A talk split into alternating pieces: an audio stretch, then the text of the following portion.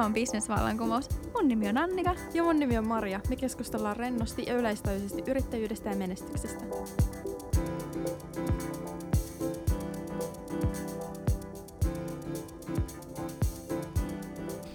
Tämä jakso äänitettiin 25-26.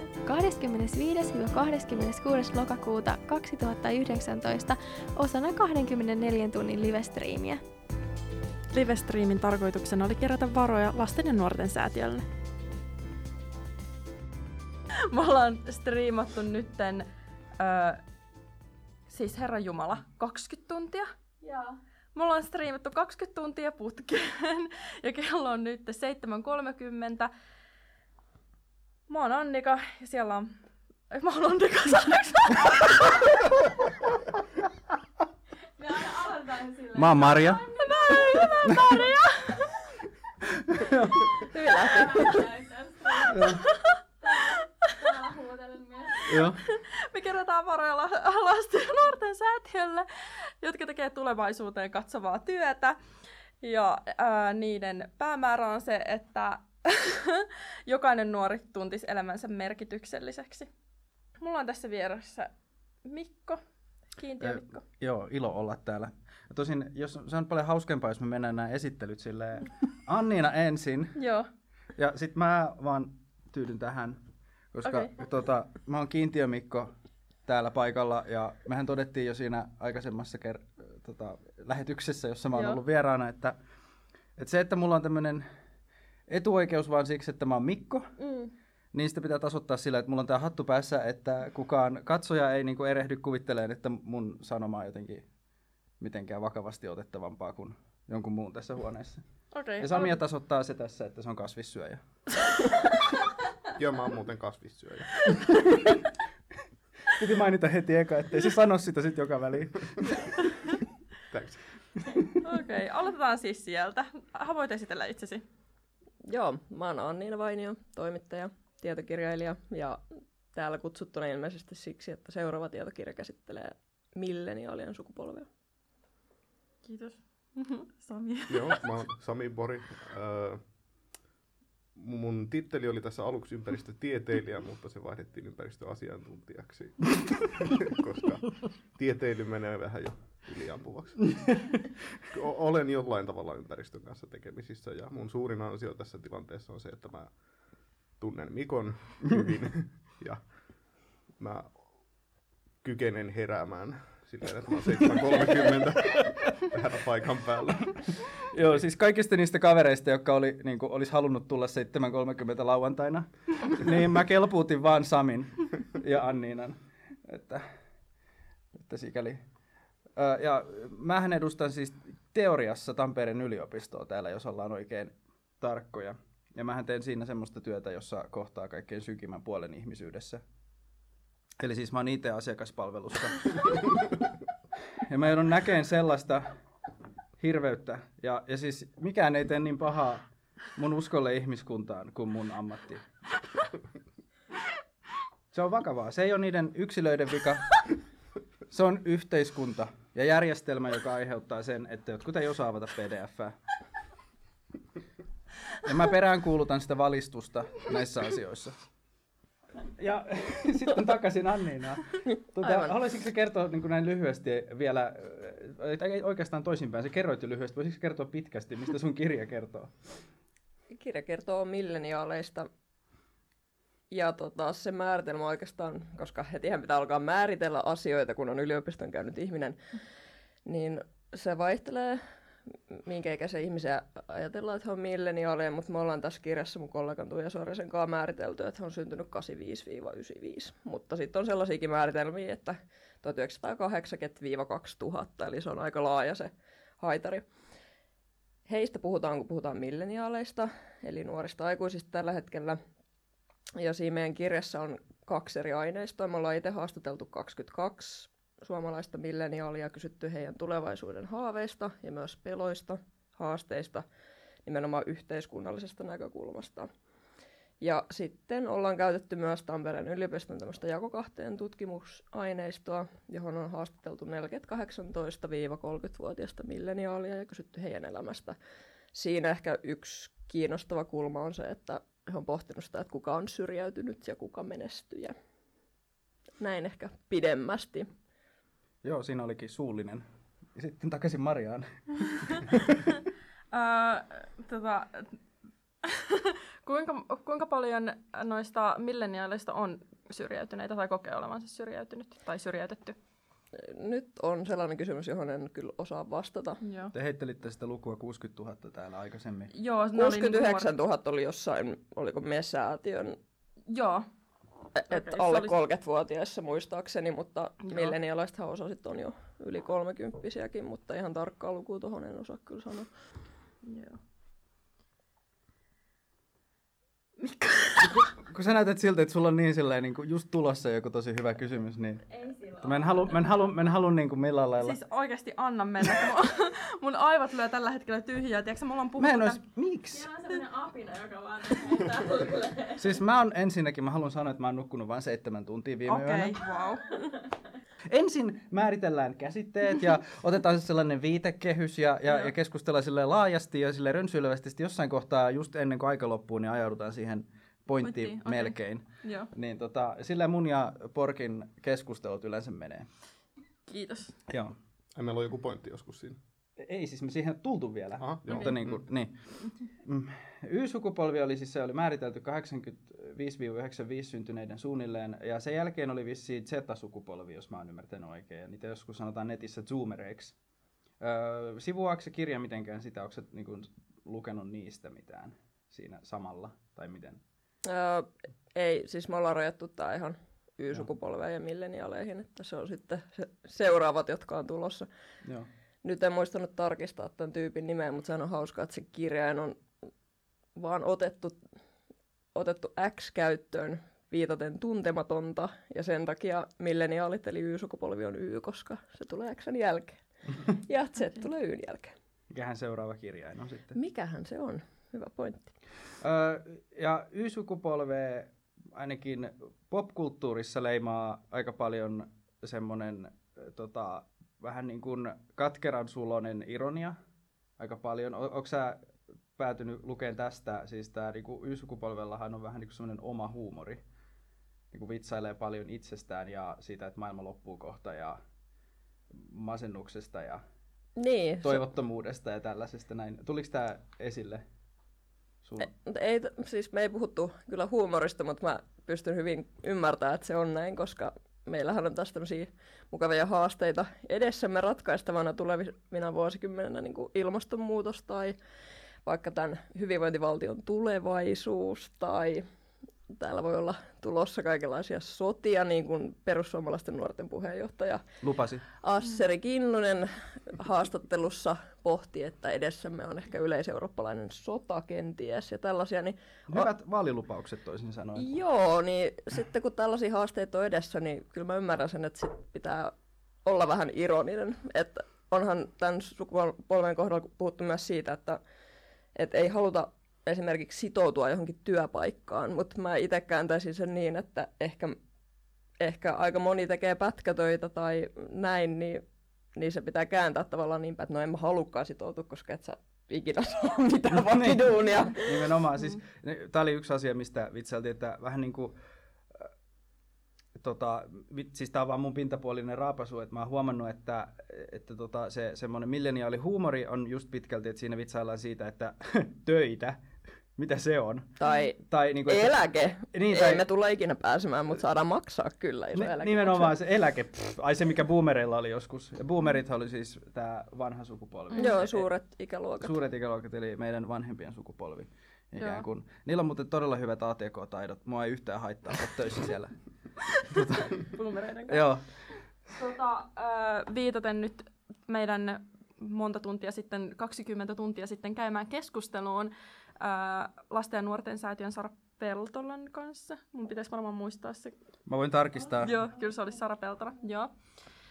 Niin se, se otti sen pointin, että esimerkiksi nuorten ja lasten tähän ilmastoahdistukseen pitää vastata niin kuin, niin kuin vakavasti, että se ei voi pidä olla sellainen asia, mistä vitsaillaan, että ne oikeasti tuntee siitä ahdistusta.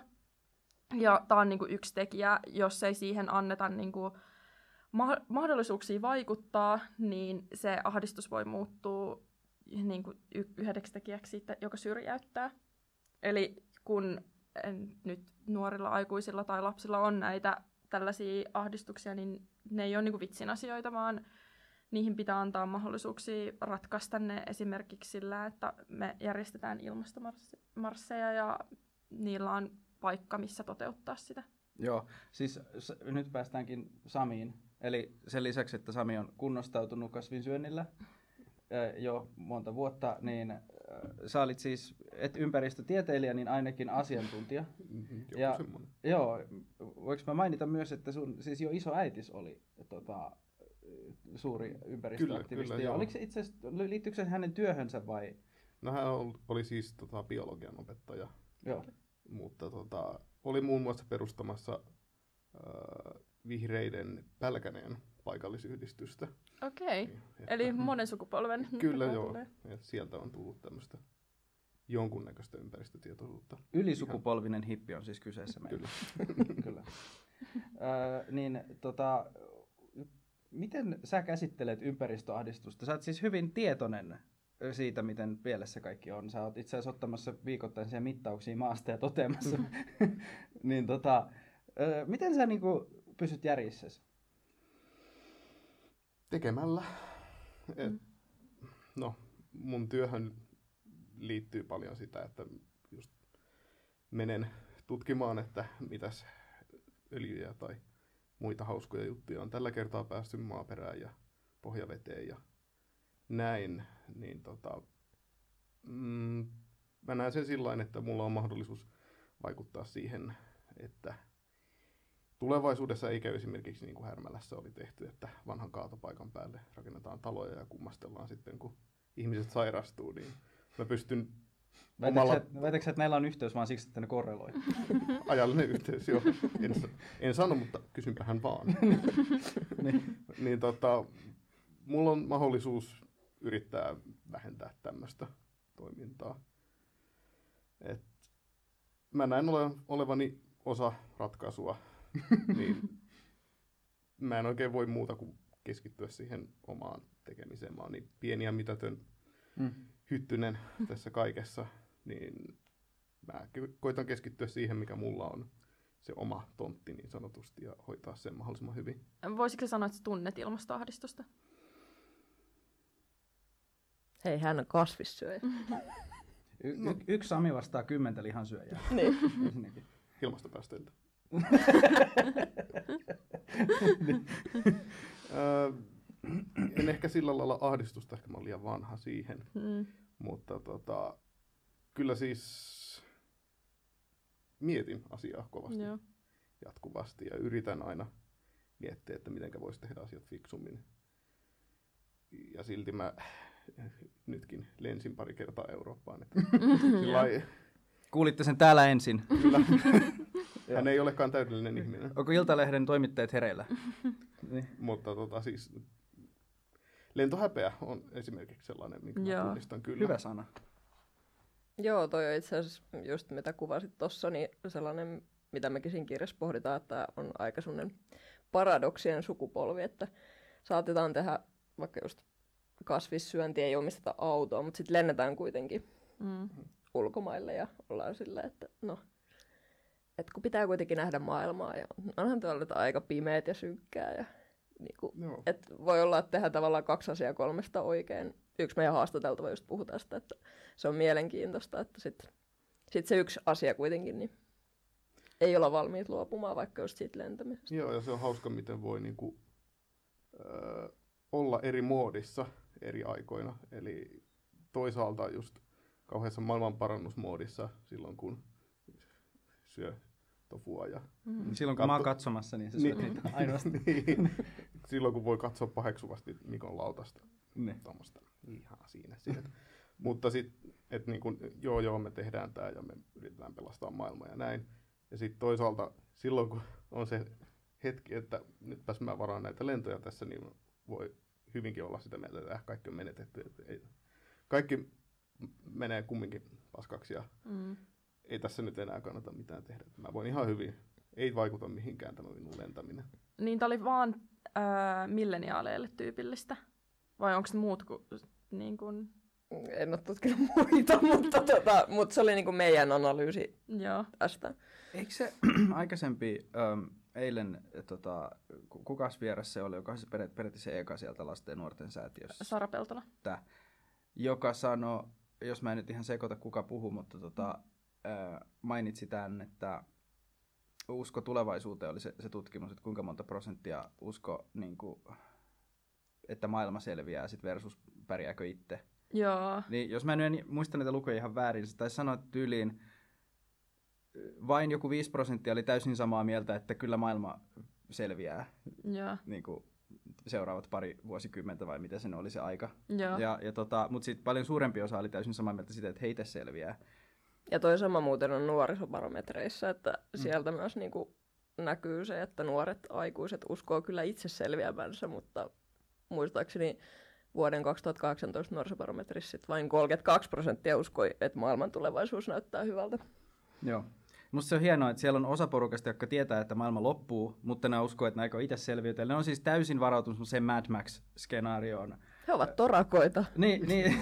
no niin kuin ihan, niillä on, niillä on ilmeisesti sitten jotenkin, mä en tiedä, onko ne varautunut, niillä on jotain säilykkeitä siellä ja Punkkereita. bunk- bunkkereissa siellä jossain varautuneena maailmanloppuun, että sinänsä tuommoinen can do asenne aina valitetaan, että meidän sukupolvi ainakin, niin tota, meitä pilkataan siitä, että me ollaan semmoisia pullamössä sukupolvi, jotka on uusavuttomia ja tosin ehkä aina se nuorin sukupolvi on aina vuorollaan kaikkien mielestä se uusavuttomin versio. Pilalla. Se varmaan johtuu siitä, että ne on nuoria. Voi olla. Niin, mutta ilmeisesti tämä zoomerisukupolvi ei todellakaan ole uusavuton. Et ne on niinku varautunut kirjaimellisesti maailmanloppuun. Niillä, Mm. joo. Ja mun kiinnosti tämä, tuliko tämä ilmastonmuutos tai ilmastoahdistus tai joku muu siihen liittyvä ahdistus niinku esiin jollain muulla tavalla? Niinku vaikuttaako se meidän, näkisikö sä eh, näillä eh, tällä tutkimusmäärällä, mitä olet tehnyt, että se vaikuttaisi jotenkin ö, esimerkiksi elämänvalintoihin. Täytyy sanoa, että ilmastonmuutos oli Tuija Sorjasen käsialaa kirjassa, mutta totta kai mä tein myös niitä haastatteluja, niin semmoinen nyt ensinnäkin, mikä sieltä nousi, meillä oli 22 haastateltavaa, niin heistä 21 mainitsi isompana tulevaisuuden haasteena ilmastonmuutoksen. Ja kaikki nyt tietenkin kiinnostaa, että kuka se yksi oli, niin se oli perussuomalaisten nuorten puheenjohtaja Asseri Kinnunen, joka ei itse asiassa maininnut ilmastonmuutosta ollenkaan suurimpien haasteiden joukossa, mikä oli myös kiinnostavaa. Mm-hmm. Mutta tota, kyllähän siitä moni puhuu, ja sitten meillä oli myös haastateltavia Lapista, Tuija asuu Inarissa, niin siellä se niin kun, ympäristön, ympäristön vaikutukset niin kun, näkyy jo nyt. Et se, että mit, mitä sitten ollaan valmiita tekemään, niin ei me kyllä kauheasti sitä kysytty, niin kun, että mitä se konkreettisesti Niin. Joo, teet tämän se- asian eteen. Se jäi mulle mieleen nyt, että, niin kuin, että vaikuttaakohan se esimerkiksi siihen, että jos on vaihtoehtona mennä opiskelemaan, no Yhdysvalloissahan siitä joutuu aika pitkäksi aikaa makselee velkoja, niin että onkohan monia, jotka ei osta asuntoa tai, tai jotain tämmöistä isoa elämänvalintaa ei tee, koska ne ajattelee kirjaimellisesti, että kaikki kuolee kumminkin. Niin, nyt tuli just tilastokeskuksen uudet luvut. Saatiin ne myös mukaan kirjaan, missä oli vertailtu kolme, kolmekymppisiä vuonna 87 ja 2017. Ja siinä oli niinku selvä muutos siitä, että kuinka moni kolmekymppisistä nykyään on naimisissa versus 30 vuoden taakse, tai kuinka moni omistaa asunnon, tai kuinka moni esimerkiksi opiskelee kolmekymppisenä. Että ihan selkeitä tällaisia muutoksia, että mistä se sitten johtuu. Johtuuko se siitä, että ei haluta ostaa sitä omistusasuntoa, koska se sitoo sut johonkin paikkaan vai eikö ole varaa. Sitäkin me käsitellään tässä, että onko milleniaalit häviäjien sukupolvi. Aika sitä on niin kuin sekä ulkomailla että myös Suomessa huomioitu, että kun aina on taloudellisesti elintaso kasvanut, niin milleniaalit saattaa olla häviäjiä tässä. Et vaikka absoluuttisesti, jos verrataan tuloja, niin ne on kovemmat nyt kuin ne oli vaikka silloin 30 vuotta sitten, mutta suhteellisesti jos katsotaan, tuossa oli muutama vuosi sitten niin, että eläkeläiset tienas enemmän kuin 25-34-vuotiaat. Se on myös kiinnostavaa. Jos on, jos on sitä Thomas Pikettiä uskominen, niin ö, sehän oli tämä, että tehokkuus, työn tehokkuus on kehittynyt huomattavasti, mutta palkat ei. Kyllä, ja, ja sitten taas asumisen hinta nousee, että kun nostit tuon niin kun omistusasumisen, niin Mm. se on myös kiinnostava yhtälö. Ja nythän on tosi outoa katsoa 80-luvun ja, ja sitä vanhempia sitcom-sarjoja, missä on usein joku perhe, ja siellä on yleensä se isä, joka on ainoa, joka on töissä siitä perheestä. Ja no, siellä ö, saattaa olla joku kenkäkauppias tai joku tällainen, tai siis jossain tehtaassa töissä, ja sitten niillä on iso kämppä, ja niillä on kaksi autoa, ja lapset on kaikki jossain hienoissa kouluissa, ja, Ja heillä on lapsia. niin, niin, joo, ja sitten vaimon ei tarvitse käydä töissä ja, ja tota, ties mitä, että niinku, jos nykyään tekisi saman sitcomin, niin se, ensinnäkin se kamera ei mahtuisi sinne asuntoon, kun se olisi niin pieni. Siellä on vain kaksi asukasta, siellä on e, tota, ehkä yksi pariskunta korkeintaan, jolla ei todellakaan ole lapsia. Ne haluaisi lapsia, mutta niille ei ole varaa, ja niille ei ole telkkaria, koska eihän kukaan katso telkkaria enää, ne katsoo vain striimejä, esimerkiksi tätä kännykästä, tota, mikä on halvinta. Ja, ja tota, molemmat opiskelee, koska ei ole mitään töitä, ja sitten on vaan päättänyt mennä uudestaan opiskelemaan sen jälkeen, kun on hankkinut yhden eh, kannin tutkinnon jostain ja sitten vaihtanut alaa. Niin tota, kyllä se pa- palkkamuutos on ollut aika iso, se ostovoima on muuttunut aika huomattavan paljon. Et se on jotenkin ihan käsittämätöntä, että joskus on voinut jollain perustehdasduunilla vaan ostaa asunnon. Mm, kyllä. Ja siitähän on oltu huolissaan, että nykyiset 40-44-vuotiaat on jäämässä koulutetuimmaksi sukupolveksi. Eli meidän ikäiset ihmiset ei ole enää kouluttautunut niin paljon kuin edeltävät. Se on musta myös kiinnostava muutos. Niin oli, oliko se siis X-sukupolvi kaikkein koulutetuin mm-hmm. tällä hetkellä? Joo. Siis, joo, Ja jos ajatellaan, niin kuin, että puhutaan paljon digitalisaatiosta, robotisaatiosta, automatisaatiosta ja että sit tavallaan työt jakautuu entistä enemmän sellaiseen niin kuin suorittavaan työhön ja sit työhön, jossa vaaditaan se korkeakoulutus, niin se on myös kiinnostava skenaario, mitä tapahtuu, että jos semmoiset keskiluokan ammatit tavallaan alkaa hävitä, koska robotit, robotit tulee ja saadaan automatisoitua kaikkea, niin mä oon myös miettinyt sitä tosi paljon, että miten yhteiskunta hyvinvointivaltio sitten rahoitetaan, jos tulee entistä enemmän pienipalkkaisia duuneja ja tiettäkö näin, ja sitten omistava luokka, joka omistaa robotit. Ja... Joo, onneksi on vielä aika paljon yliopistokoulutettujakin, jotka ei osaa käyttää tietokonetta. Voin vakuuttaa. Mutta tota, mä, mä en malta odottaa, että meidän robottiyliherrat korjaa kaikki meidän virheet viimeinkin. Ö, ja tota, varsinkin varmaan itse asiassa mun työ saattaa olla semmoinen, joka säilyy, joka on viimeinen. Siis IT-asiakaspalvelu on varmaan viimeinen, että sinne ehkä ei soita välttämättä enää ihmiset Mm. lopulta, vaan sinne varmaan tulee robotit kysyä, että mitä mä teen tämän ihmisen kanssa. Tota, ää, mulla piti kysyä sulta jotakin. Mä voin kysyä, jos ei sulta. Niin, ja, tota, mulla oli kaikenlaista, mutta mä annan sun puhun välillä, että kun tää kuitenkin niinku, sä näytät siltä, että sä oot niin, sä et päässyt oikein puhun tänään vielä. Se tulee varmaan jotain tosi timanttista nyt seuraavaksi. Niin tosiaan tämähän on bisnesvallankumous eikä Mikko Hedin show. Niin. Joo, mutta mä kyllä pyysin tähän, että Mä seitsemän... oon, mä oon se vallankumousosa sitä. Sä oot se business. Kiitos.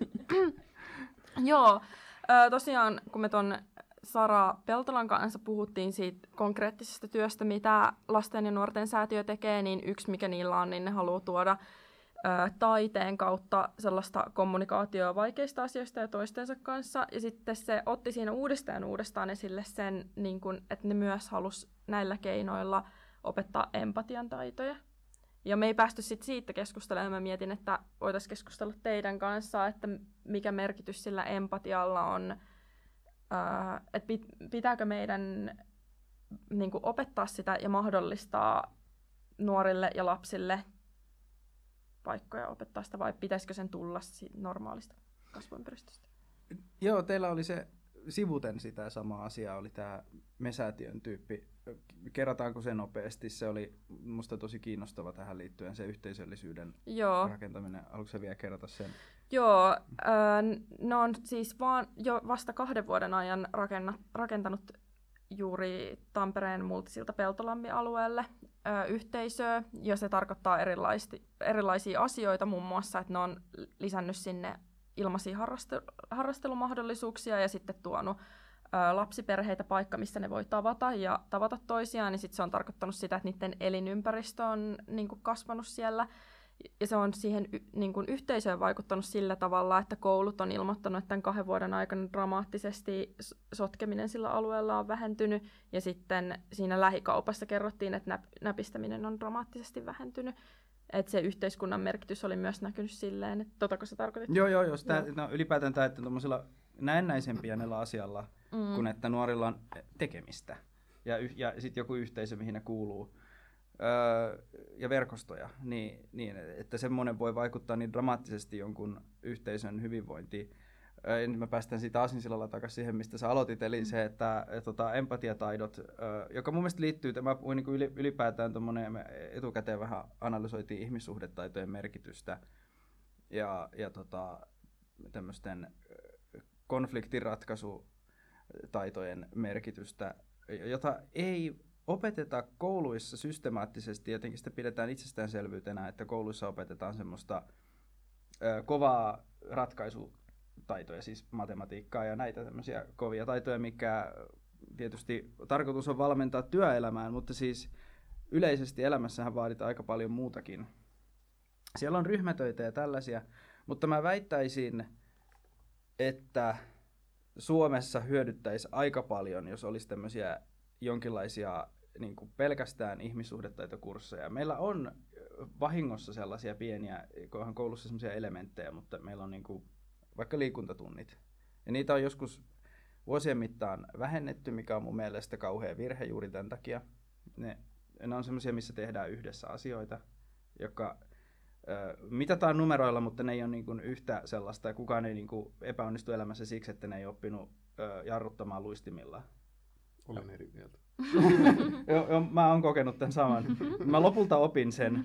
Mä olin yläasteella. Ja tota, se, se aiheutti mulle yllättävän paljon tuskaa. Jos mun alaasteen opettajat on jossain kuuntelemassa, niin mä oon pahoillani, että mä olin niin kömpelö. Mutta ne sattui mun jalkoihin.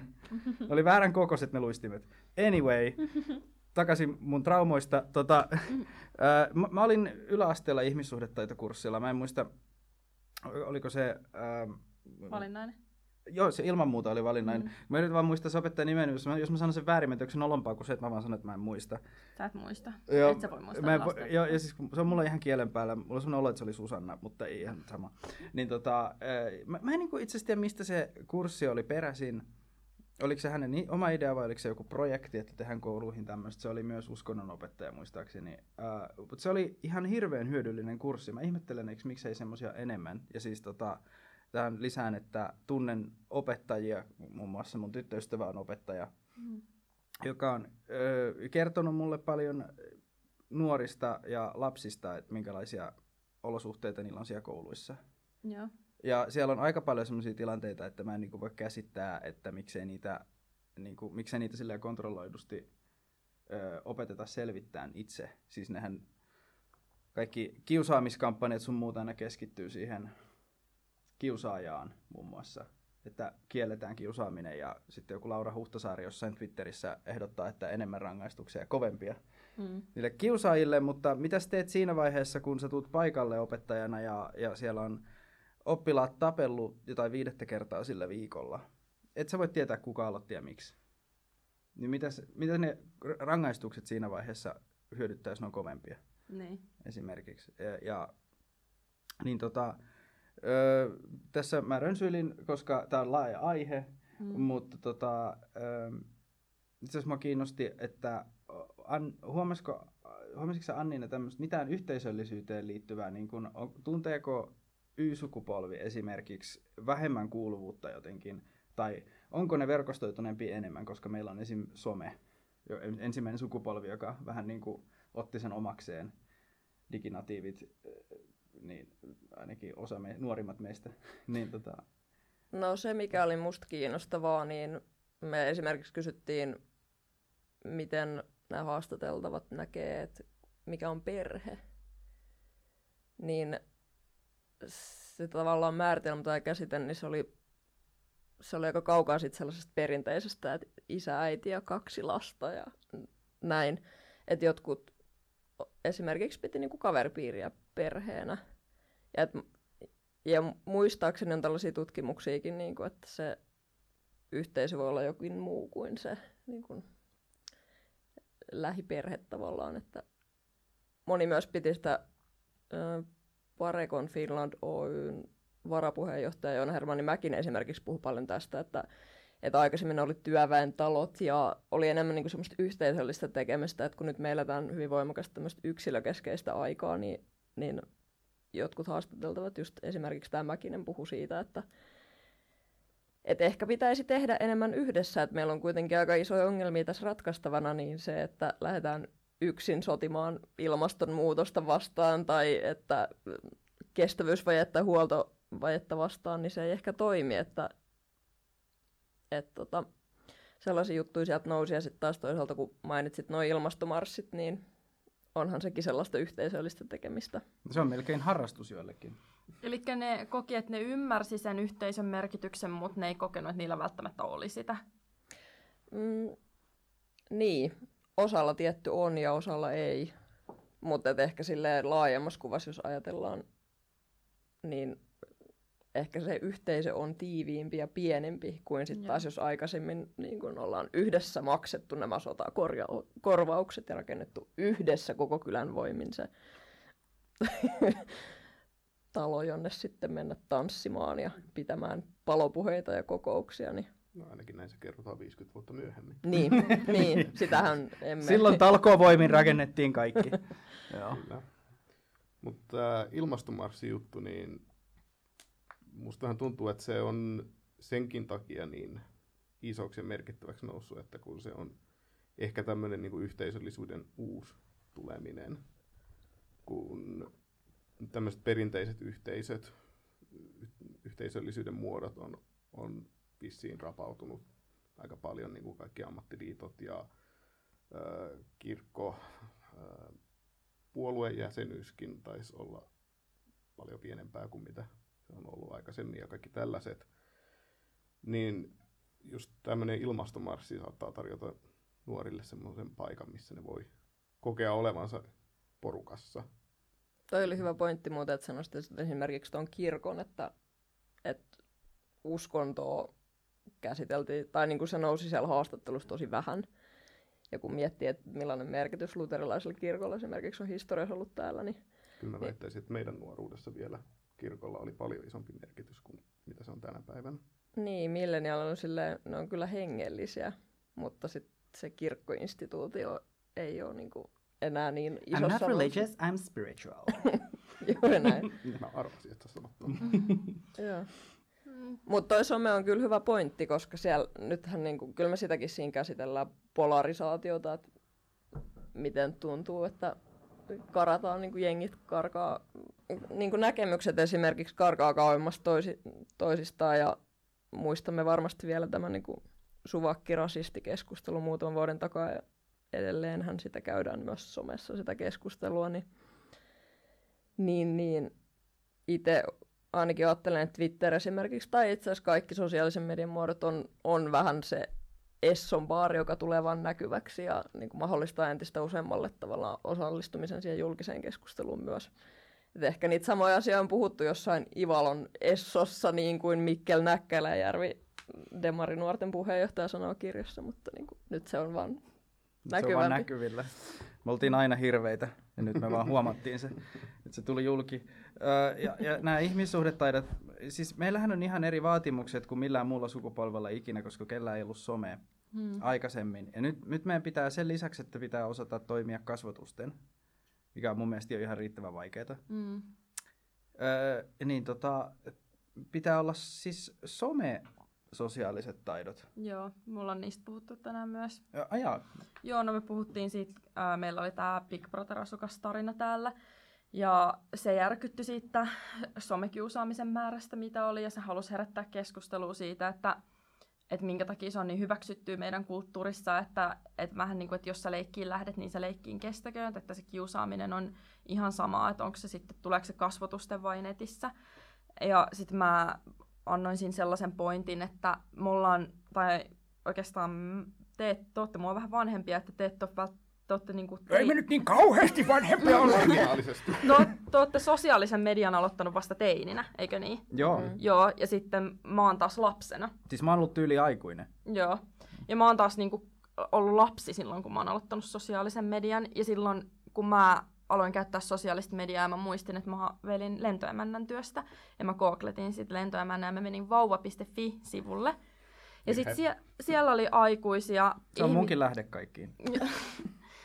Mä olin siis teini silloin, ja sitten ö, siellä oli keskustelu lentoemännän työstä, ja tuli ilmi, että on joku julkis, joka on lentoemäntä. Ja sitten siellä oli kaikkea, niin kuin ihmiset sano totena, että joo, että et ei se ole lentoemäntä oikeasti, että se on vaan Dubaissa sen takia, että se on, tekee siellä ö, prostituoidun työtä, Seksityöläisen työ. seksityöläisen työtä. Helpompi sanoa. Kiitos. Ja, ja myös korrekti. Ja myös korrekti, kiitos. Sami on aja, ota hetki.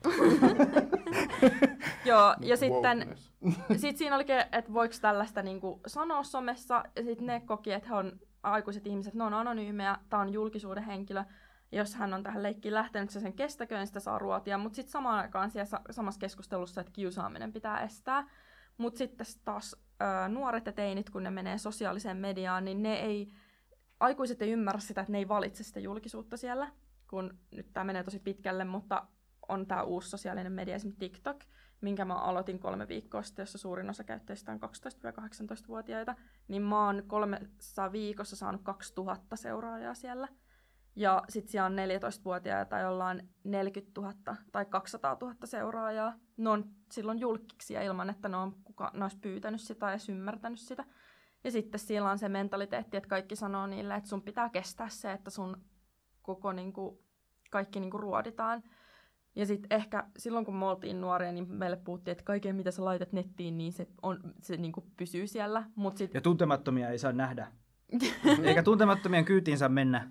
Mm, Ja ketään ei saa tavata netissä. Mutta siitä ehkä puhutaan, että myös kaikki mitä sä sanot siellä, niin myös tommonen negatiivinen anonyymisti, niin se voi tulla sulle takaisin tulla. Mitäs jos joku päivä kaikki se sun kiusaaminen ja kaikki laitetaan tapetille, mutta sitäkään ei ehkä teinit ajattele niin, koska ne aikuisetkin tekee sitä. Nekin koko ajan haukkuu julkiksi ja kaikkea. Joo, se on ollut tosi tota, pi- piristävää katsella, miten kaikki keski-ikäiset ukkelit on nytten herännyt haudoistaan ja mennyt ke- kommentoimaan Greta Thunbergin joka ikistä artikkelia, mikä liittyy häneen, ja tota, muistuttamaan, että se on jonkinlainen liskoihmisten salaliitto, tai mitä niitä eri versioita oli? Joo. Ja sitten just sitä kerätään Gre- Gre- Gre- Greta. Greta, niin ne kommentit on tosi, niin menee tosi niin kuin Henkilöön. Mm. Niin, no siis ne on ihan naurettavia. Ne niin kuin silleen, että tuommoista pientä vammaista tyttöä siellä kiusataan ja hyväksi käytetään. Joo, joo, joo. Joo. Että niin kuin vanhemmat, vanhemmat laittanut tommosen, tommosen, siellä ei se mitään omilla sanoillaan puhu siellä. Mä luin kyllä tuolta yhdestä Facebook-päivityksestä, jo- joka mun kaveri kirjoitti, että näin asia on. Mm. Älkää uskoko sitä valtamediaa, Mm. mitä Anni, Jopa se- Anniinakin täällä edustaa. Kyllä. Jopa hänen ulkonäköään on niinku, äh, ihan julkisesti ihmiset haukkunut ja se on ollut ihan ok Joo. lapsen ulkonäköä. Onko sä tässä ohjelmassa vielä sattunut mainitsen sun kokemusta teininä tästä asiasta vai haluatko puhua siitä? Hyvin hoidettu Mikko. Oliko tämä suora lähetys? On tämä suora lähetys. ja tallennetaan. Mm, joo, tää tallennetaan Niin. tää suora lähetys, joo. Me, joo, tota, joo. Öö, silloin kun mä olin teini, niin silloin YouTube vasta niin tuli, eli 2006. 2006. Ja silloin, niin, ja se, ehkä se oli 2008, kun tämä mun tapahtuma tapahtui. Niin todennäköisesti joo. joo. Ei, se, eli, ku- ei kukaan ollut siellä vielä silloin alussa. Joo. Ja silloin mä halusin olla YouTubettaja ja sitten ää, mä tein muutaman YouTube-videon, jotka oli todella noloja. Muun muassa kritisoin Anna-Leena Härkösen jotain sitä härän tappausekirjaa. Mä en niin vissiin ollut tykännyt siitä. Joo. Miten noloo? Niin tosi. No. Ja se aiheutti sellaisen kiusaamisen, josta niinku esimerkiksi öö, oli niinku net, jos mut näki kadulla, niin musta otettiin valokuva ja laitettiin nettiin.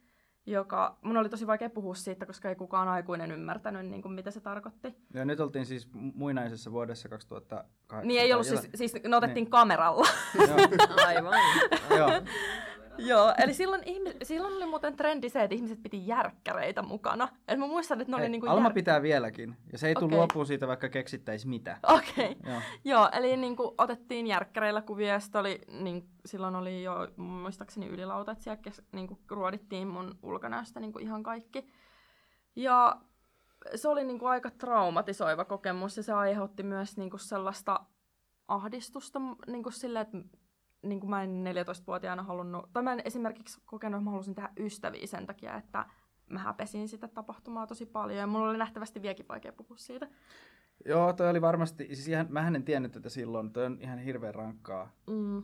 Sä saatat olla muuten joitakin ensimmäisiä somekiusattuja niin kuin, tämmöisessä videomaailmassa. Joo. Koska se oli niin varhaista. Joo. Niitä ei ollut vielä, sä oot niin pioneeri tässä. Joo, siis mu, niinku, Tampereella mut vieläkin moni muistaa siitä niinku baarissa saattaa tulla sanoa. Okei, tätä ei ole pari vuoteen enää tullut, mutta siis, siis itse asiassa siellä TikTokissa yksi tunnisti mut siitä. Oikeesti? Joo, joo. Siis kun mä en olisi nähnyt koko video vielä. Mä voin näyttää sen sulle joskus. se on vieläkin YouTubessa. Joo. Mä en mun Tai ainakaan niin, että mä en muistaisin. Joo, siis ihan uskomatonta.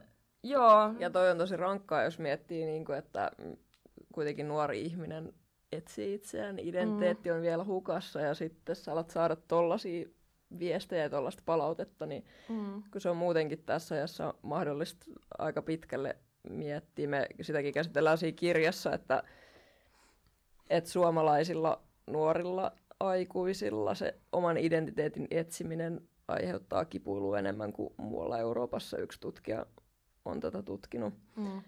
Ja sehän tulee just siitä, että sun on ehkä vaikea valita, että mitä duunia haluaa tehdä, mitä lähtee opiskelemaan ja no onko tämä nyt hyvä ja lähdekö mä tonne ja teekö mä näin ja noin. Ja sitten mm, varsinkin teini-ikäisellähän se on oikeasti vielä enemmän auki se maailma kuin kolmekymppisillä, niin aika hirveätä, että just siinä vaiheessa sit joutuu tollasen kohteeksi. Joo, ja si- mun täytyy mainita sitten sen kuusi vuotta sitten silloin, kun mä olin 19. Mä olin mukana sellaisessa projektissa, että mun kaveri kirjoitti niin kiusaamisesta ö, lyhytelokuvan ja sitten me oltiin hakemassa siihen niin kuin rooleja, jot- jotka oli 14-vuotiaita. Eli mä olin silloin 19 ja sitten se oli 14-vuotias se tyttö, ketä me haastateltiin siinä. Sitten me kysyttiin, että mitä kiusaaminen on tänä päivänä. Ja silloin oli tullut älypuhelimet jo. Ja mun niin kuin, kuilu siihen oli tosi niin kuin, iso. Ja sitten mä kysyin, että mitä on nettikiusaaminen, niin ne sanoivat, että kaikki sitä kokee koko ajan. Et esimerkiksi tämä tapahtui Lahdessa, niin Lahdessa niiden koulussa oli yksi tyttö, josta levisi semmoinen video Suomen laajuisesti, että se sanoo kameralle, että älkää kuvatko mua. Ja sitten siitä oltiin tehty niinku biisejä ja niinku, että siitä oli, se niinku upo, uploadtiin niinku YouTubeen niinku satoja kertoja ja sitten tehtiin remiksejä ja kaikkea. Siinä oli vaan, siinä ei ollut mitään muuta siinä videossa, että älkää kuvatko mua ja se tyttö tunnistetaan kadulla ja tälleen. Ja sitten mä kysyin siltä, että, että miten se tyttö otti sen ja sitten se, että no se on arkipäivää, että kaikki kiusataan tolleen, että se vaan pitää ottaa vastaan.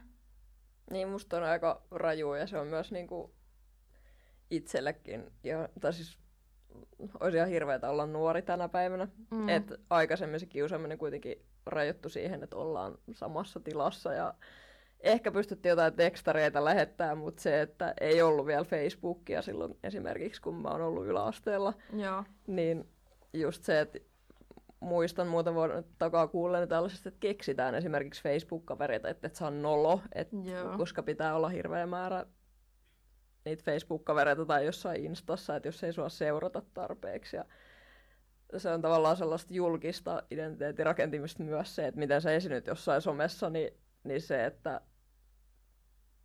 en mä tiedä.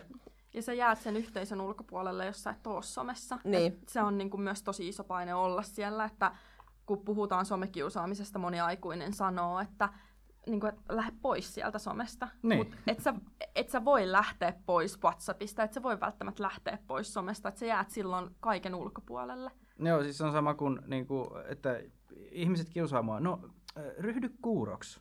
Mm. Sitten sä et kuule sitä. Mm. Niin, Mm. niin Toi kuin, on niinku tämän päivän versio siitä, että ja sua kiusataan, pitäisikö sun vaihtaa koulua. Joo. niin, niin, no se on, joo. Tostakin voi keskustella ihan nykypäivänkin kontekstissa.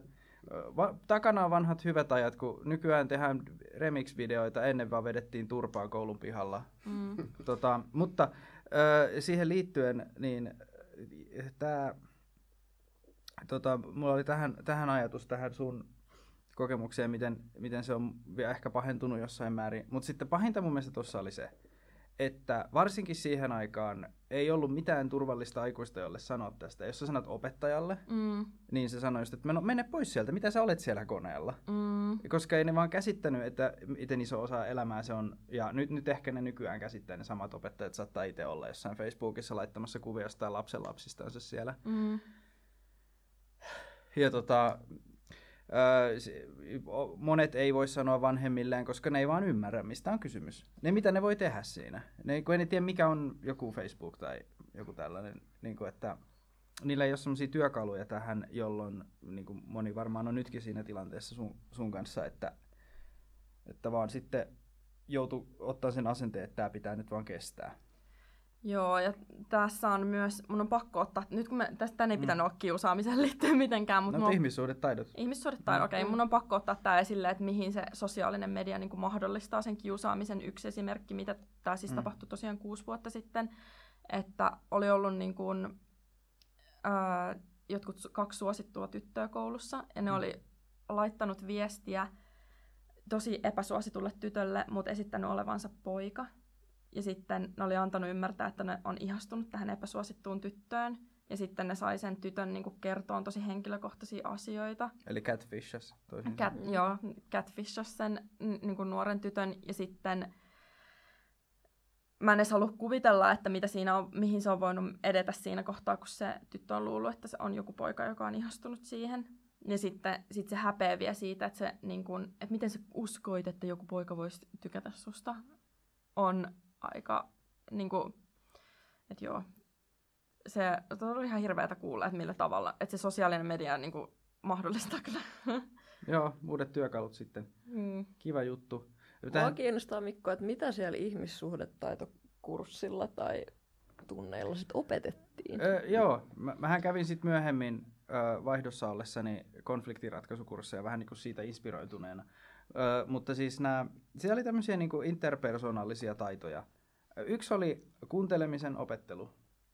Ja, ja tota, sitten miten kritisoida toista henkilöä, niin kuin se opetettiin nämä tämmöiset, mitä moni muukin on kuullut eri yhteyksissä, että tämmöiset minä-lauseet, eli sen sijaan, että kun kritisoi, että kun sä aina, aina syöt sitä kasvisruokaa ja katot, katot tota, kritisoit mua ja tota, syyllistät mua ja, ja, ja tota, halveksut mua siinä falafelis kanssa, niin, niin tota, sen sijaan sanoin, että minua ahdistaa tota, se, että mä pelkään, että sä et äh, kunnioita mun äh, lohtusyömistä, joka on myös oire. Se on ihan yhtä Erilaisista syömistä ahdistuksista. Niin, Mm. Miksi mä menin tähän taas?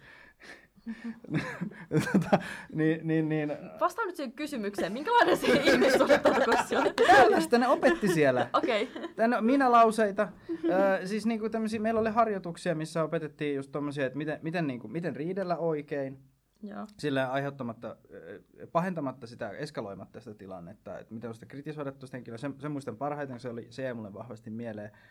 Öö, siellä oli jonkun verran jotakin tämmöisiä, no se kuuntelutaito oli yksi tärkeimpiä, mutta sitten oli myös semmoisia jotakin niinku, että tehtiin vaan jotain pariharjoituksia ja öö, jotenkin opetettiin kertoon omista tunteista tai... Mainitsitko sä jos, joskus, että siellä opetettiin, että miten olla olematta hyökkäävä? Joo, joo, Joo. se liittyy tähän minä-lauseisiin, josta mä annoin huono esimerkki. Okei, okay, joo, mä en jaksanut enää Se oli, unohtakaa täysin toi esimerkki siellä. Tota, öö, joo, tämän voi leikata. Öö, tota, niin, mutta joo, se, se opetettiin se, öö, miten, niiden, miten niinku, olla, olla niinku pahentamatta sitä ö, konfliktitilannetta. Mä olin siis myöhemmin yliopistossa sitten konfliktiratkaisukurssilla, mikä liittyy mm. esimerkiksi neuvottelutilanteisiin. En, en päässyt mitään panttivankia neuvottelemaan tai mitään tällaista. Mutta... Neuvottelutaidoistakin ollaan tänään puhuttu. No, mi- mitä muun muassa? Me käytiin aiku, äh, aikuisviihde, ei.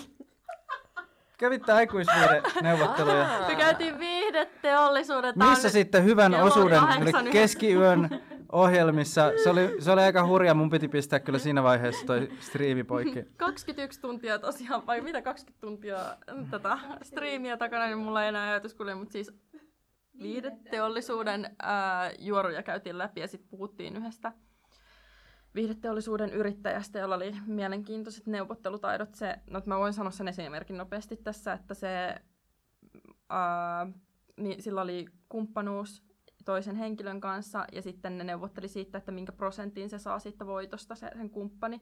Niin se neuvotteli sen tilanteen niin, että se kumppani saa 25 prosenttia ja sitten se kumppani oli sit niin onnellinen, että se alkoi itkeä. Se, että se sai 25 prosenttia. Se pystyi neuvottelemaan sen sillä tavalla, että Joo. se uskoi, että se oli niin kuin Niin se onnistui neuvottelemaan, että tämä vastapuoli oli niin iloinen tästä lopputuloksesta. Että se alkoi Niin. itkeä, anteeksi joo. Joo, joo, joo, joo, joo. joo. Öö, oliko se tässä kontekstissa siis minkälainen saavutus saada 25 prosenttia No ylipäätään? mun mielestä, mun mielestä ei. Mun mielestä Niin tossa, to, oliko se niin loppupeleissä se, että hän itse sai sen 75 prosenttia, Joo. niin, niin oikeasti todellisuudessa hän oli se, joka ei voitolle, mutta se sai toisen uskoon, että se oli tosi hyvä diili. joo. Joo, joo. No joo, neuvotteluhan ei ole siis manipulointia, mutta tota, tämä oli hyvä esimerkki siis periaatteessa siitä, että miten saada tämmöinen yhteinen samanmielisyys Mm. jostain vaikeasta päätöksestä, koska aina ei, siis kompromissihan ei ole itse asiassa toivottava tulos neuvotteluissa. Tämä nyt on teille ihan itsestäänselvää, kun te olette bisnesihmisiä, mutta lähinnä tälle Samille tässä kerran. Siis Tota- tota... kompromissi ole se, jossa kaikki voittaa ja kaikki on tyytyväisiä. Ja... niin. Joo, ö, tota, se, se Se myytti 50-50 murrettiin juuri. Joo, 50-50 ei, ei suinkaan ole aina optimaalinen tilanne, ja se voi olla monestikin epäonnistumisen merkki suorastaan, että ollaan jouduttu meneen semmoiseen, missä ei oikeastaan päästy mihinkään lopputulokseen, niin tehtiin vaan se, mitä on pakko. Mm. Se ei välttämättä ole neuvottelun tulosta silloin, vaan se on niin olosuhteiden pakosta tehty sopimus. Öm, tota, neuvottelu tai, siis mä oon ainakin lukenut artikkeleita, tämä on nyt täysin epätieteellinen väite, koska mä en muista näitä lähteitä, mutta tota, että suomalaisilla on huonot neuvottelutaidot esimerkiksi Joo. työelämässä niin kuin moniin maihin verrattuna. Uskon. Joo. Mäkin on kuullut tän jostain. Siis, että mu- muistan näin ulkomuistista, että Suomen työpaikkakulttuuri on hyvin autoritääristä verrattuna vaikka Ruotsiin, jossa päätetään enemmän asioita yhdessä. Siellä Joo. diskuteerataan. Diskuteera. Joo, kyllä. Ja, ja tota, siellä on, mä en, mä en tiedä minkälainen niin kun, tota, ilmiö oikeastaan on aiheuttanut sen, että, että suomalaiset on sellaisia stereotyyppisen vähän juroja ja huonoja keskusteleen. Ö, tota, m- miten sanoo hyvä keskustelija Sami? Siis onko sä asunut Suomen ilmastossa No niin joo, kuin hetkeäkään? se on totta En, siis. en, en tiedä mistä johtuu. Mä, No- no, mä olen stereotyyppinen suomalainen kyllä. Mm, kyllä. Edustat myös suomalaisia. Kiintiö suomalainen. Kasvissyöjä. Saatiin se sinne vielä. Onko teillä koskaan vaan, että kuinka monta kertaa tämä kasvis Meillä- Meidän pitäisi ottaa se bingo. Ne, ne, puhutti, ne, jo- ne, puhui jo, ne puhui jo eilen heti alussa, että piti olla se bingo. Mm. Ja me olisi pitänyt tehdä musta muuten bingo. Niin olisi pitänyt. Niin Susta olisi tullut niin, kuin niin monia. Tähän väliin voi Sellainen Mikko Starter Pack. Tätä, kun Marjalla oli myös Marja Starter Pack. Monta kertaa sä oot itkenyt tänne aikana? Kolme, Kolme vasta. vaan. Vasta? No, No, Mutta lasketaanko e- noi itkunaurut? Jos, monta sitten on? Tähän väliin voitaisiin kertoa, että me tehdään 24 tuntia kestävää striimiä, josta on jäljellä enää, se mä saan laskea. Jäljellä kaksi aivosolua. Mulla on toinen. Ko- kolme ja puoli tuntia ollaan tosiaan vielä. Tässä ollaan oltu palvella aika kauan. Juu, Mä oon ollut siis vain seitsemän tunnin yöunilla tulin tänne. jos sä näytät. Uhrauduin.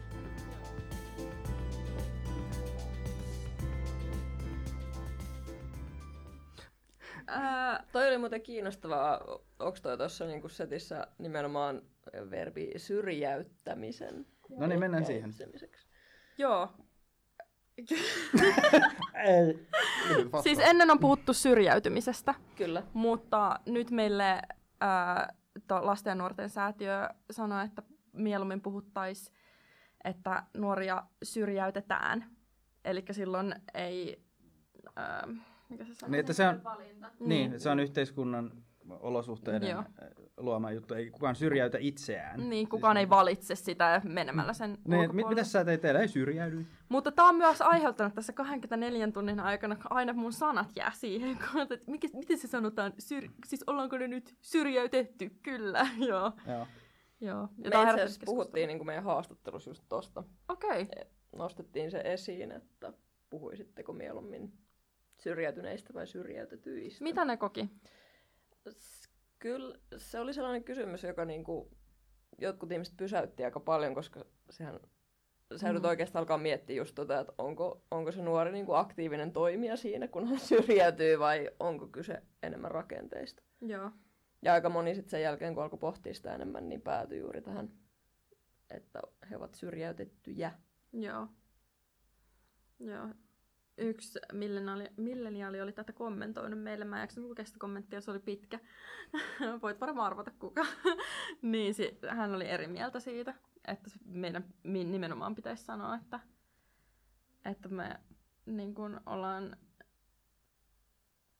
Tehty itse valintoja Niin, sen eteen, että päätyy Joo. Joo. tilaan. Joo, toi on kiinnostavaa. Se ehkä kertoo myös jotain siitä, että miten näkee niin kuin yhteiskunnan tai mm, ihmisen ja millaiset mahdollisuudet kullakin on. Että on, on, onko, ollaanko kaikki samalla lähtöviivalla joo. sitten, kun lähdetään matkaan vai onko toisilla etu ja toisilla takamatka? Joo, ja tämä oli yksi meidän pointti, minkä takia me haluttiin tehdä tämä äh, striimi. Miksi me haluttiin kerätä varoja, koska me ymmärretään ja koetaan, että, että meillä on ollut esimerkiksi, me ollaan tehty hienoja asioita, mutta se ei ollut pelkästään meidän erinomaisuutta, vaan että si- sillä on paljon merkitystä, että missä yhteisössä me ollaan kasvattu ja minkälaiset mahdollisuudet meillä, meillä on ollut. Ja sen takia me haluttaisiin, että kaikilla olisi niin kuin, ää, yhdenvertaiset mahdollisuudet toteuttaa itseään. Ja mun mielestä lähtee tällaisesta ehkäisevästä työstä, mitä lasten ja nuorten säätiö tekee. Oliko toi? Oli erittäin hyvin sanottu. Miten sä voit niinku tällä unimäärällä... No kun mä oon aina jokaisen keskustelun yrittänyt silleen saada sieltä jonkun kiinni, että mä pääsen silleen, ja me olemme ajatelleet juuri tätä. Kyllä. Siis, tota, ootteko te sattumoisin puhunut, kun täällä on ollut kaikki erilaisia feel good tarinoita, Joo, jotka on ollut hienoja, joo. ja näin, niin puhunut tästä mm, niin kuin menestyskultista, tämä mun oma sana nyt, eli Mm. tämmöinen niin kuin, asenne, mitä istutetaan ihmisiin tosi paljon, että aina pitää, te mainitsitte vähän sitä, että niin kuin, nuorille pitäisi opettaa enemmän sitä, että asiat voi joskus mennä oikeasti vaan pieleen. Joo, Ja siinä ei ole mitään hyvää puolta semmoista, niin kuin, että no, tämä vahvistaa, ei, ei kun se on vaan perseestä. joo, Niin, ja se on ihan ok sillä että, että nyt ei ole mitään auttavaa asennetta tai mitään, mitä sä voit tehdä, että sä tarvit vaan nyt apua. joo, Niin kuin, tiedätkö, versus se toinen, tämä menestyskultti on mun mielestä semmoinen ajattelu, että ihminen tota, opetetaan ajatteleen, että kaikesta selviää ja aina niin kuin, omin voimin pärjää, jos vaan on oikea asenne.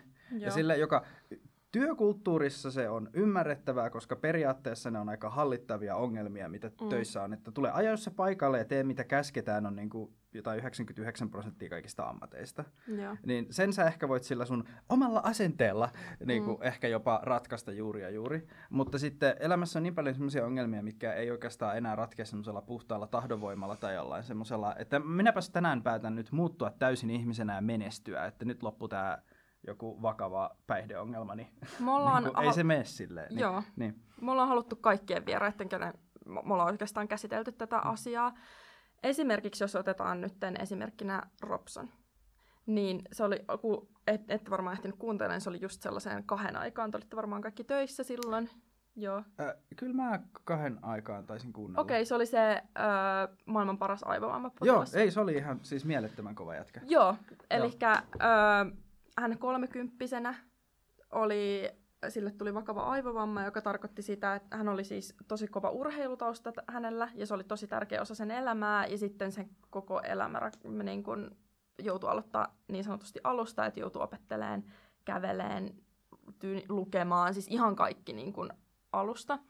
Ja sitten se oli, sillä oli semmoinen hetki, kun se tajusi, että sen on niin pakko yrittää kaikkeensa ja että se haluaa olla maailman paras aivovamma potilas ja että se niin kuin pyrkii siihen niin kuin tavallaan, että se voittaa ne haasteet. Et sillä annettiin kolme vuotta, että jos se siinä aikana pääsee niistä fyysisistä oireista eroon, niin sit, jos sen siinä aikana pääse, niin sitten ne jää loppuelämäksi. Ja sitten se elää tosi kurinalaista elämää, eli siihen ja se koki sellaisena kilpailuna sen, että sen oli niin kuin pakko päästä siihen pisteeseen, mutta sitten me haluttiin ottaa siinä myös se, että huolimatta tästä kauniista ajatuksesta, niin se oli niin kuin pitkä matka siihen, että siinä oli ollut tosi kovaa masennusta ja jo, mikä se sanoi sen hienosti, niin kuin, että se masennus oli tullut tästä traumasta, eli se oli niin kuin, Reaktiivinen. Re, kiitos.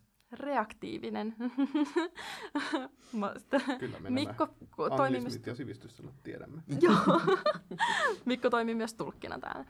Niin reaktiivise, reaktiivisesta masennuksesta ja sitten sen yhteisön merkitys sen ympärillä oli tosi iso asia ja sitten avun. Että se ei olisi päässyt siitä, että jos ei sillä olisi ollut psyykkistä apua, lääkäreitä, psykologeja. Ja neuro, neuro, neuro ties mitä, kaikkea, Joo. joka on siis, tuossa näkee, että jotkut, aika, aika monet ihmiset ei pärjää, jos ei ole jotain tuommoisia rakenteita, jotka ottaa kopin. Mm. Ja sitten on maita, jossa niitä ei ole.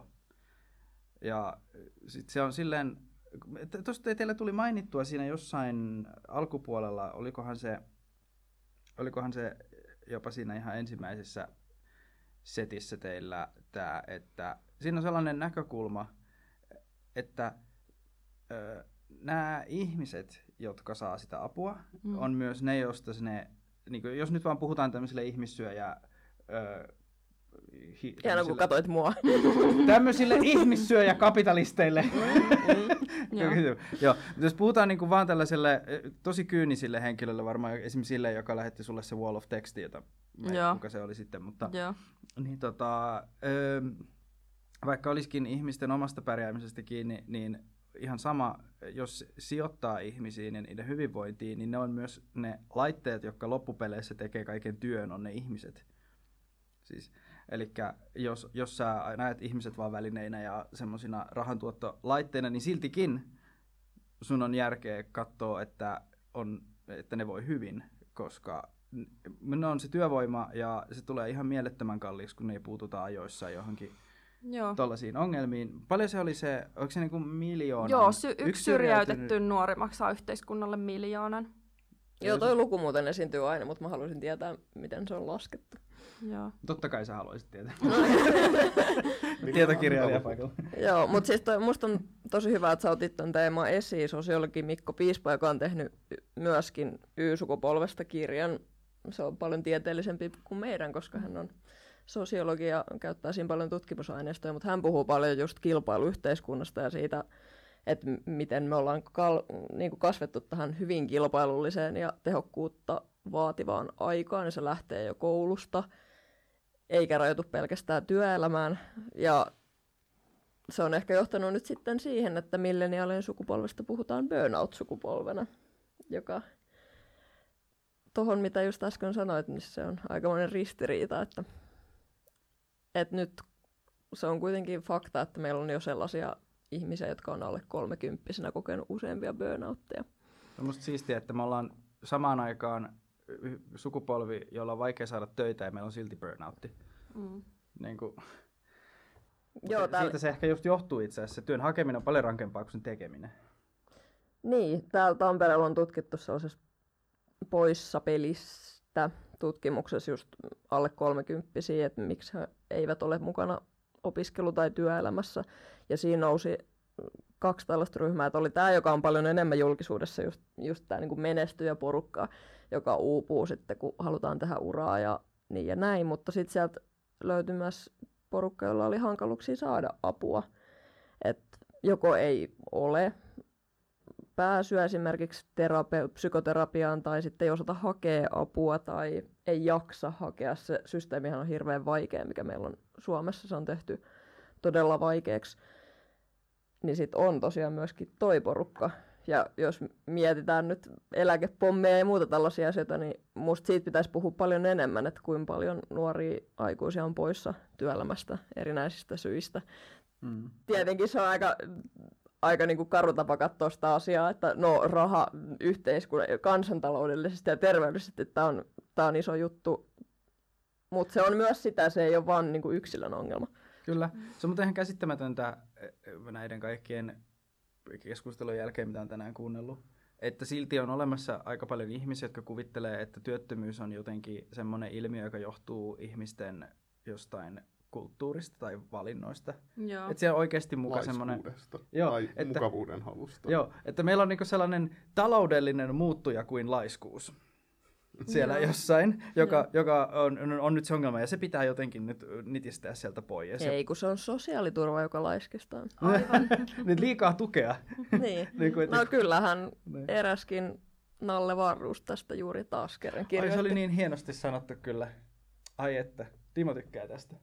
Tota, öö, muistaakseni miten se meni se, ja puhuuko se siitä, että asunto,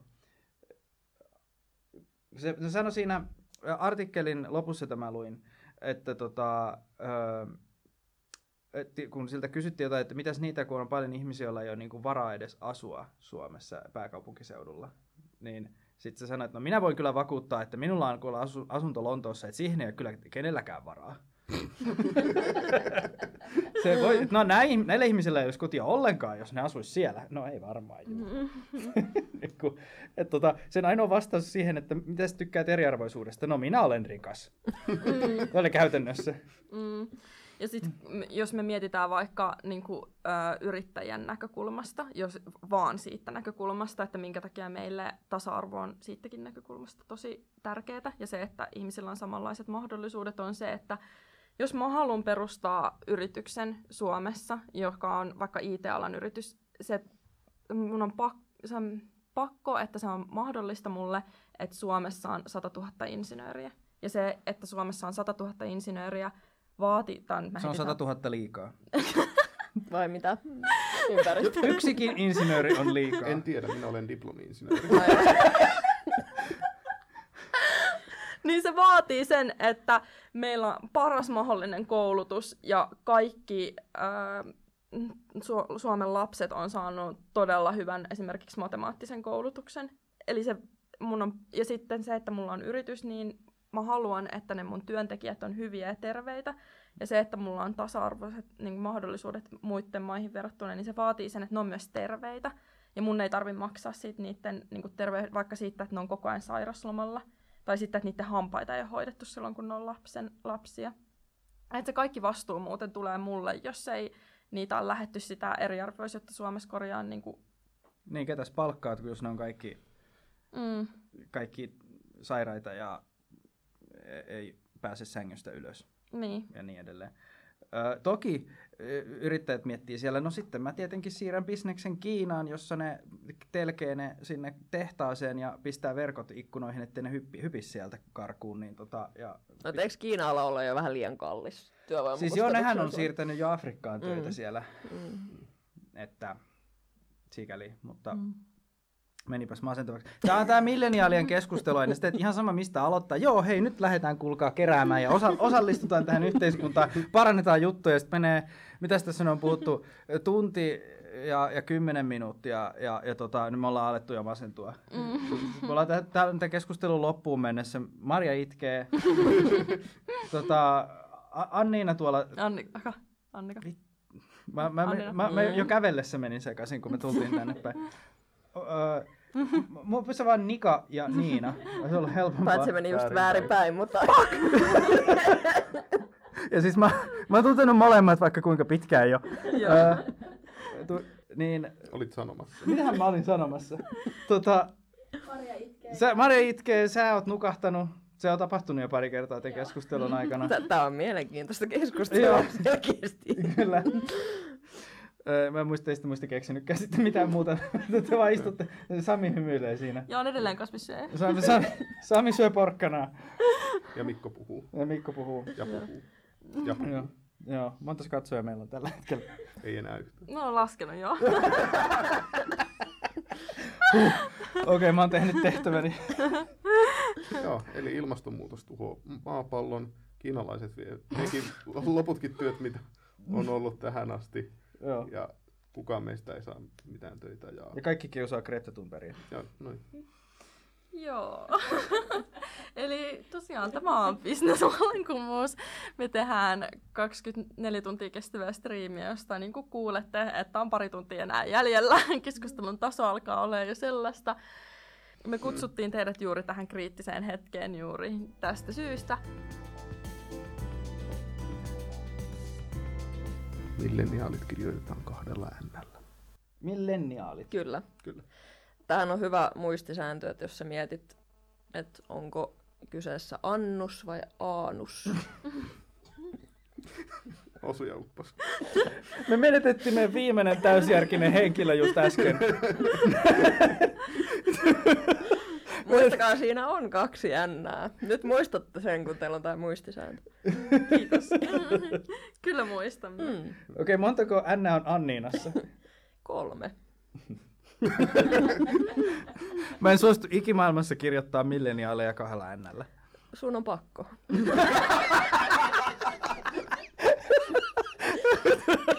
Koska hei, oikeankielisyys kunniaan. Mm. Ajatuspoliisi tarkkailee sua. Kyllä. Tähän väliin kysymys. Suosittelisitko kirjailijan uraa nuorille? Ai, ai, ai. Tämä saattoi olla painotettu kysymys. Niin, kyllä. No, mitäs tässä nyt voisi sanoa? Tota, Mä olen siis seurannut tätä kirjaprojektia lähietäisyydeltä jo aika kauan tässä. niin, eh- ehkä tämäkin on sellainen, että se kuulostaa kauhean hienolta, mutta se totuus voi olla sitten välillä jotain muuta, mutta tota, on se onneksi myös antoisaakin.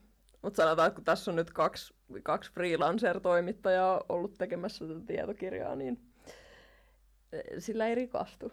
Tiedämme sen jo nyt, vaikka kirja ei ole vielä kirjakaupoissa. Milleniaalit, köyhin sukupolvi. se on se. Niin, no toi, itse asiassa hyvä, kun nostit ton esiin, koska tota, Iiris Suomela, vihreiden kansanedustaja, meidän nykyinen nuorin kansanedustaja, hän twiittasi kesällä tästä, että meidän sukupolvemme on ensimmäinen vanhempiaan köyhempi sukupolvi. Ja se, me käsitellään kirjassa myös sitä myrskyä, joka tuosta väitteestä seurasi. Se on kontroversaali. Joo, mä en, mä, mun on tosi vaikea arvata, että ketkä tästä nosti tuota, myrskyn. Joo, siis se, sehän oli kiinnostavaa Hesarin tota, Lontoon kirjeenvaihtaja Anna-Mari Sipilä. Hän kirjoitti kolumnin suomalaisista korkeakouluopiskelijoista ja, ja mietti just sitä, että miten just tämä mm, crème de la crèmekään ei jaksa, niin kuin, ei pärjää ja väsyy ja pitäisi kaikki saada, niin, niin tota, miten Suomen käy, ja siihen sitten Kauppalehden vastaava päätoimittaja jakoi tämän tekstin Twitterissä saatesanoin laiskan pulskeat syöttöporsaat, eli sellaisiahan me täällä olemme, eikö vaan? Ensinnäkin mä olen ainoastaan pulskea ja syöttöporsas. Et ole laiska. Keskimittainen ja sopusuhtainen. Niin. Ja laiskuuden suhteen mä oon tehnyt parhaani. Ensinnäkin tää on, vaan, tää on vaan se taso, mihin mä pystyn. Tää ei ole sitä, että mä en yritä. Mm. Mä oon vaan huono. Sä voisit olla vielä laiskempi. Niin, Jos todellakin. Jos, mä oikein kunnolla laiskottelen rupeen, niin sitten ei tapahdu kyllä yhtään mitään. Mut joo, äh, mä Toi on kyllä se yksi, yksi asia, mikä niin kuin näin milleniaalina no vituttaa kaikkein Mhm. eniten, että on sitä ja tätä ja tuota ongelmaa ja lisää vaan kasataan niskaan, että hei, synnyttäkääs nyt ihmiset lisää ja muuta synnytystalkoot. Juu. Mm. Ja sitten siihen kaiken muun päälle saa vielä kuulla olevansa syöttöporsas. niin, Niin. se on kyllä todella ärsyttävää. Niin, miksi te ette vaan mene tehdastöihin ja osta 18-vuotiaana omalla taskurahalla asuntoa ja kahta autoa, niin kuin kaikki muutkin tässä maailmassa? Niinpä. Hyvä viittaus noin tunnin takaisin. Tunnin takaisin keskustelu, siellä kun yksikään kuuntelija, tai no siis meillähän on oikeasti vain kolme bottia Ei siellä. noussut katsojat. Ihan mahtavaa, ne alkaa Mikko on hereillä. ollut vähän hiljaa tässä välillä. Niin annettiin Annina puhua vähän. kiitos, kiitos. Joo, mutta siis toi on hyvä pointti, minkä Sami nosti esiin, että, että kun tässä on montakin tämmöistä asiaa keskustelua tässä ajassa, mistä tuntuu, että meitä edeltävät, ede- edeltävän sukupolvien edustajat, en sano, että kaikki, mutta tuntuu olevan näin, että on, on vaikea ymmärtää esimerkiksi sitä ilmastoahdistusta tai on vaikea ymmärtää sitä epävarmuutta, joka liittyy vaikka työelämään, että se ei mene enää samalla tavalla, että meet lakkikourassa, kyselet töitä ilman mitään koulutusta ja sitten sulla on 40 vuotta uraa siinä samassa työpaikassa, niin mm. Se ei ole enää yhtä yleistä kuin aikaisemmin ja sitä voi olla sitten vaikea ymmärtää sitä todellisuutta. Siis te ette vaan ymmärrä. Mm. Mm, me voidaan nyt mennä puolitoista tuntia taaksepäin, kun mä mainitsin sen empatian ja sen merkityksen. Mä, tämä nyt tulee tosi kaukaa. Ei oikeastaan, hei... koska tämä vähän liittyy siihen nimenomaan. Tähän, niin. Tämä menestys... Toihan on empatian puutetta. Niin, empatian puute, mm. menestyskultti on myös empatian puutetta. Ja, ja tota, kaikki tämä suhtautuminen milleniaalien ongelmaan, mm. Greta Thunbergiin ja Iris Suomelaan. Me ollaan Annikan käy- kanssa käyty tosi paljon keskusteluja nyt siitä, niin tämä asia ehkä jopa valaista meille tässä, että mi- millä asialla me ollaan ja mitä me tehdään. Ja me ollaan just alettu pohtiin sitä, että öö, kuinka iso osa sitä niin kuin, meidän vaikka sitä, mitä me ollaan saatu aikaan ja mihin meillä on mahdollisuuksia, ei olekaan sitä meidän omaa vaikka sitä, että me ollaan reippaita pelkästään, vaan sillä on iso merkitys siitä, että mit, mitä mahdollisuuksia meillä on elämässä, tai kuinka etuoikeutettuja me ollaan joissain asioissa. Ja tukiverkko, tukiverkko ja kaikki se, että kuinka niin kuin monessa asiassa esimerkiksi kaikki riskienotto ja sellainen, että siitä, nyt on alkanut peilaa vaikka keskusteluja. Mulla on yksi tosi äh, vähävarainen ystävä, jolle joku pieni taloudellinen äh, ongelma voi kaataa niin kuin puoleksi vuodeksi sen koko talouden. Ja sitten se keskusteli siitä, että kuinka sen myös vähävarainen kaveri oli puhunut sille, si, si, siis sen, okei, okay, mennään vähän taaksepäin siitä, että sen, sillä tuli taloudellinen ongelma siitä, että sen työpaikka, missä oli, meni konkurssiin ja se ei saanut palkkoja, ja se romutti sen koko talouden niin kuin täysin. Ja sitten sillä oli semmoinen hetki, kun se ei saanut sitä palkkaa, ja se tuli kipeäksi, ja sillä ei ollut varaa mennä rää- lääkäriin, koska sillä ei ollut varaa mennä bussilla. Ja sitten mä tajusin siinä, että esim. mulla on vanhemmat, jotka sillä ei asu niin kun lähellä vanhemmat, ne asuu monen tunnin junamatkan päässä. Niin mikä merkitys sillä on, että jos mulla ei vaikka olisi rahaa tai olisi toi tilanne, että mä, mä en olisi saanut palkkaa, niin mulla olisi tukiverkko, joka veisi mut autolla lääkäriin. Ja, mun koko, ja kaikkialle muuallekin. Niin, että mun koko talous ei kaatuisi kahteen euro, kolme euroon, mikä maksaa se pussi että se kuinka iso merkitys tuollaisilla asioilla on siinä, että, että mä uskallan esimerkiksi tekeen jotain, jossa on riski, ja kuinka mä vaikka, jos mä nyt ajattelen, että mä oon työtön, niin mulla voisi olla semmoinen mahdollisuus, että mä menisin työpaikkaan ja sanoisin, että voiko mä tehdä teille ilmaiseksi töitä ja saada tekemään sillä niin kuin verkostoja, vaan yrittää ja olen rohkeampia vaan tekeen, mm. mutta mulla on se mahdollisuus, että mä voin ottaa tuollaisia taloudellisia riskejä, kun taas jollain, jolla niin kuin, ei, ei, se ei voi ottaa sellaista riskiä, että se olisi vaikka säästäisi rahaa kolme tonnia, olisi hetken aikaa pois niin kuin töistä ja tekisi e, etsisi sitä omaa juttuaan ja kyseleen jostain unelmien työpaikasta, että voinko mä tulla tänne nollapalkalla harjoitteluun. Et, et, et sitä, ei niinku, sitä ehkä sokeutuu sille omalle etuoikeutelle. Joo. Joo, joo ehdottomasti. Eikö sitä ole siis paljon tutkittukin, että mitä paremmin ihmisellä menee, niin sitä eh, enemmän se silloin taipumusta kuvitella, että se on sitä omaa ansiota. Sitähän oli, Kyllä, joo. Vähän, sitä ollut artikkeleita itse asiassa vuosien mittaan aika useinkin. Mm. Tuosta haastateltu rikkaita ja monet niistä näkee, että se on niin kuin jollain tavalla niiden itse ansaitsemaa Joo. Sille, se niiden menestys. Ja se osittain monesti onkin, mutta ne ei niin kuin ehkä hahmota sitä, että niin kuin joku lainaten suurta ajattelijaa Donald Trumpia, niin sehän sanoi kerran, että kun aloitin bisnestoiminnan, niin isäni antoi minulle vaivaisen miljoonan mm. niin kuin aloituspesämunaksi siihen, joka ei edes muuten by the way pitänyt ihan paikkaansa, kyllä se vähän enemmän sai. tota, mutta silleen, niin kuin, että se jotenkin kun ajattelin, että hän on nyt tämmöinen, mikä on humble suomeksi nyt, mulla meni sekaisin. Nöyrä, niin sä että se on niin tämmöinen nöyryyden osoitus, että se, mutta niin kuin, joku oikeasti saattaa ajatella noin, tai sitten se, ettei hahmota sitä, että on päässyt kaikkiin kouluihin, mihin on aina halunnut. Mm. Niin vaikka ei olisikaan saanut niin kuin, noin muuten, että on ollut, kyllä mulla oli tiukkaa, ei mua autettu, vaikka vanhemmat oli rikkaita. Tai sitten rupeapa ta- taiteilijaksi tai urheilijaksi, jos kaikki riippuu siitä. Niitähän on nyt semmoisia menestystarinoita, että joku on ryysyistä rikkauksiin päässyt ja niitä aina mediassa on niin kuin kaikki lehdet tykkää niistä tarinoista. To, tosi TV-ohjelmat ja kaikki tämmöiset näin, että ensin hän ei ollut mitään, mutta sitten niin kun joku Rocky Balboa, niin hän harjoitteli joka päivä ja sitten tuli nyrkkeily maailmanmestariksi ja tällaista näin, vaikka oli köyhän yksinhuoltaja äidin niin kuin suunnilleen kadonnut lapsi ka- kadulta, jonka koirat kasvatti.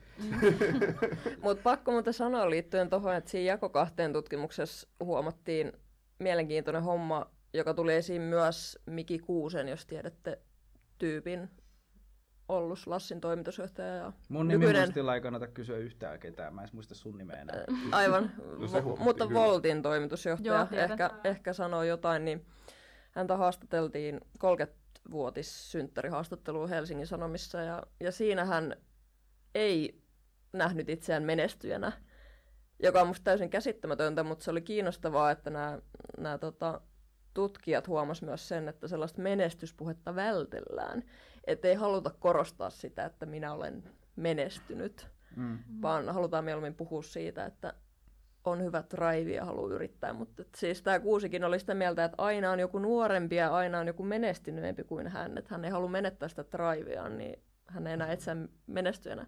Joo. Mä, kun katsoako se itseään peiliin joka aamulla läpsi itse, et menestynyt. on aina parempia kuin sinä. Niin, Kato nyt tuota Greta Thunbergiakin. niin. Tuommoinen itsekiusaaminen, mä en tiedä, onko se ihan paras elämän ohje. Öö, mutta mm, niin.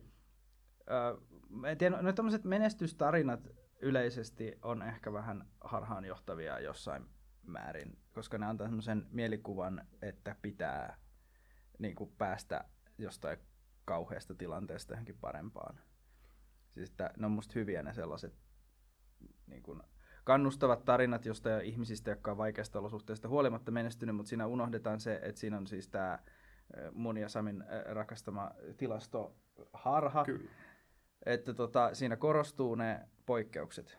Mm. Ja siinä saattaa tulla sellainen olo, että jos sulla itsellä on ne samat esteet kuin jollain toisella, joka on päässyt siitä yli, Joo. niin kuin joku Oprah, Mm. jolla, joka on aika vaikeasta olosuhteista noussut tosi korkealle, Joo. niin jos sulla on itsellä ne samat esteet tai jopa vähemmän esteitä, niin saattaa tulla tuntea itsesi tosi häviäjäksi vaan, että no miksi mä en ole Oprah, jos sekin pystyy siihen. Niin siinä mm. tulee sellainen harha siinä menestysajattelussa, että, että, ka- että kaikki pystyy siihen samaan, niin sitten sit jotenkin niin kuin, toitotetaan vähän, se on ehkä vähän harhaanjohtavaa ja ehkä vähän vaarallistakin, että annetaan ymmärtää, että kaikki pystyy samaan, jos toikin pystyy. Ja sitten ei haluta oikeastaan myöntää, että oikeastaan ei ne kaikki voi olla Oprahia.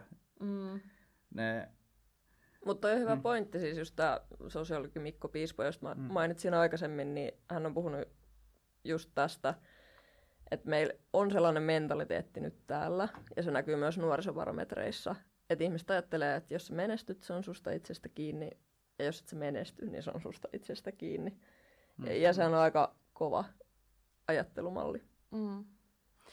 Mä oon t- tehnyt nyt jo muutaman vuoden ajan töitä sen eteen, että mä oon halunnut tuoda nuorille yrittäjyyttä. Mä oon muun muassa ollut öö, mun ammattikorkeakoulun Entrepreneurship Society, joka on tämmöinen yrittäjyysyhteisö, jossa tuodaan, öö, niin kun myydään ammattikorkeakoululaisille yrittäjyyttä ja tuodaan sitä mahdolliseksi ja lähemmäksi heitä. Ja sitten mä oon usein käynyt sen keskustelun, että multa on kysytty, että et niin kun, pit, niin kun, pitä, niin kun, että onko kaikilla mahdollisuus olla miljonääri. Ei. Sellaista maailmaa ei, en mä voi sanoa silleen, koska siis en mä voi sanoa, että sinusta on miljonääriksi ja sinusta on miljonääriksi, koska mm. siis, to, siis no, totuushan on se, että et se, että jos me halutaan, että on yksi miljonääri, niin se on niinku mu- muilta pois. Niin. Et se on vaan totuus, en mä voi sanoa sellaista kellekään, koska se ei ole, sellaista maailmaa ei ole, jossa me kaikilla on miljoona taskussa. Mm, tai siis pitäisi olla, mutta niin. Ja, ja varsinkin, tuolla, niin varsinkin yrittämisessä, jos sanoo, että kyllä kaikista voi tulla miljonääriä, mm. niin siis mahdollisuus on eri asia kuin se, että oikeasti tulee. Mm. Niin just tämä, että ne ei niinku hoksasta, että siinä on ihan sairaasti tuuria mukana. Se on vähän niin kuin uhkapelaajille, että kaikista teistä voi tulla miljonäärejä. By the way, niin niissä mainoksissa usein sanotaan, ja viime Mm. aikoina on puhuttu paljon mediassa tästä uhkapeli tota, laista ja tällaisesta näin, mutta se on oma juttunsa. Mm. Mutta sekin liittyy itse syrjäyttämiseen monella tavalla. Siinä hyväksikäytetään ihmisiä ö, ö, näissä, tässäkin, varsinkin itse asiassa nimenomaan syrjäytettyjä. Mm. entisestään viedään juuri nimenomaan niiltä ne rahat.